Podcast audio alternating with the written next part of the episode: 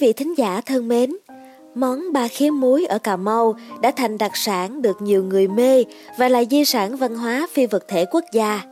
Nhưng thực trạng số lượng ba khía ngày một giảm đi là điều mà các cơ quan chức năng và người dân Cà Mau đã nhận thấy và lo lắng. Trong số podcast ngày hôm nay, mời quý thính giả hãy cùng tìm hiểu cặn kẽ về câu chuyện đặc sản ba khía đang ngày một giảm đi này và liệu người dân có thể tự nuôi ba khía được hay không quý vị nhé. Thưa quý vị, đứng trước nguy cơ ba khía tự nhiên dần cạn kiệt, Sở Khoa học và Công nghệ Cà Mau đã phối hợp với Trường Đại học Cần Thơ thực hiện dự án sản xuất thử nghiệm, hoàn thiện quy trình sản xuất giống và nuôi ba khía tại tỉnh Cà Mau.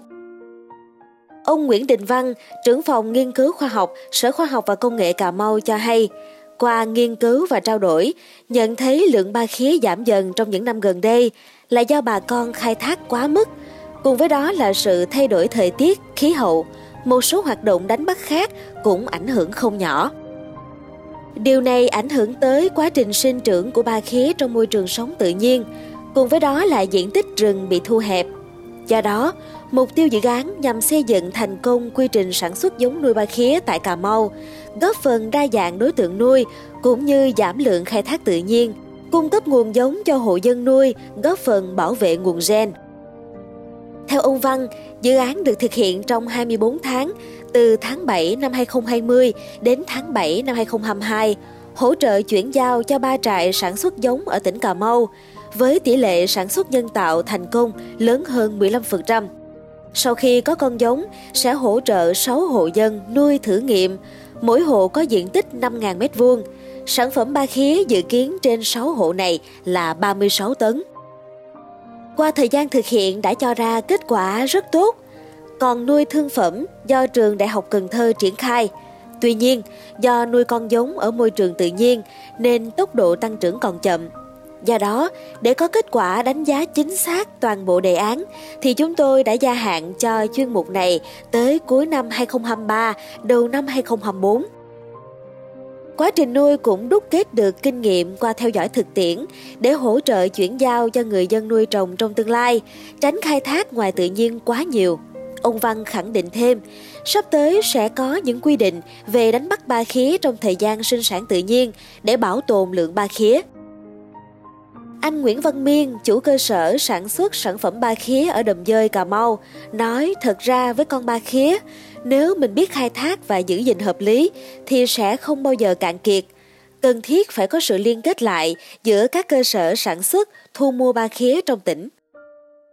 Anh Miên chia sẻ, cần có quy định và thống nhất dừng khai thác ba khía vào những ngày ba khía hội khi con ba khía cái ôm trứng chỉ dừng ít ngày, đợi khi ba khía nhả trứng ra tự nhiên thì có thể khai thác lại.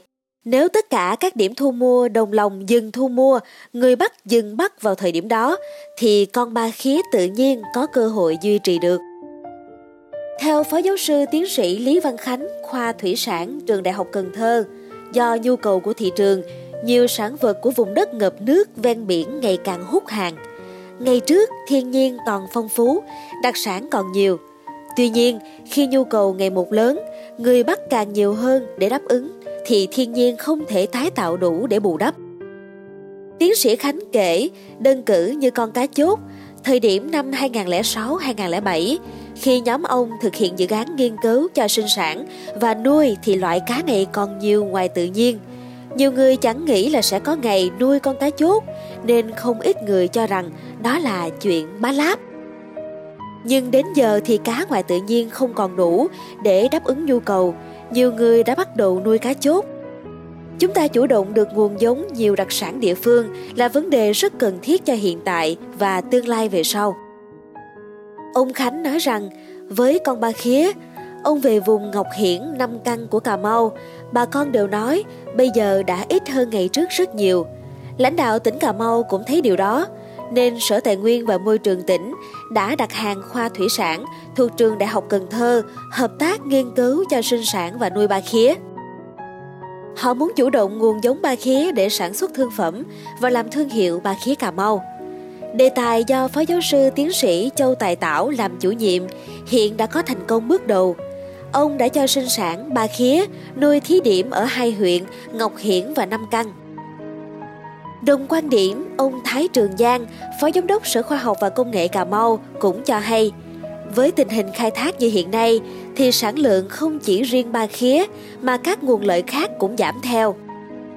Ông Giang cho biết hiện tại ở các huyện Ngọc Hiển, Nam Căn cũng có 3-4 hộ đang thả con giống ở vuông để nuôi đến khi trưởng thành. Song tốc độ phát triển không nhanh và đợi sang năm mới có thể cho ra kết quả.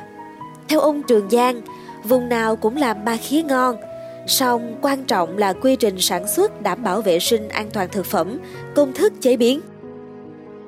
Đối với việc phát triển các sản phẩm ô cốp nói chung và đặc sản của địa phương nói riêng, Sở Khoa học và Công nghệ Cà Mau được Ủy ban Nhân dân tỉnh giao nhiệm vụ hỗ trợ các chủ thể và hợp tác xã thực hiện truy xuất nguồn gốc sản phẩm của tỉnh. Bên cạnh đó là hỗ trợ bảo hộ tài sản sở hữu trí tuệ của địa phương, mục đích cho các sản phẩm được nhiều người tiêu dùng biết đến, nâng cao giá trị đặc sản. Cũng theo ông Giang, dự định năm tới sẽ đẩy mạnh thanh tra chất lượng sản phẩm của các nhãn hiệu đã được bảo hộ, không chỉ ba khía mà còn tôm khô, bồn bồn, móng lóc, mực. Trong quá trình kiểm tra, nếu phát hiện sai phạm sẽ xử phạt và không cho lưu thông. Ngoài ra, các cơ sở sản xuất kinh doanh buộc phải đăng ký nhãn hiệu mới xem xét có cấp chứng nhận ô cốp hay không. Hiện tại, Sở đang triển khai cấp chứng nhận nhãn hiệu ba khía Cà Mau cho những nơi có cơ sở đủ điều kiện.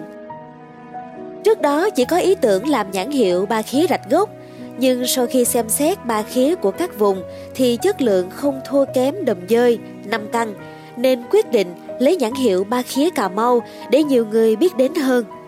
Mỗi năm, tỉnh sẽ hỗ trợ ngân sách cho bà con khoảng 3 tỷ đồng để đăng ký nhãn hiệu. Tính đến nay, đặc sản ba khía đã được nhiều người khắp cả nước biết đến và sử dụng. Các sản phẩm từ ba khía đa dạng, quá trình vận chuyển cũng thuận lợi hơn lúc trước. Tuy nhiên, vấn đề xuất khẩu vẫn còn đang hạn chế. Thứ nhất là nhu cầu sử dụng ở các nước chưa cao. Thứ hai, sản phẩm chưa được xuất khẩu qua chính ngạch do còn hạn chế một số thủ tục.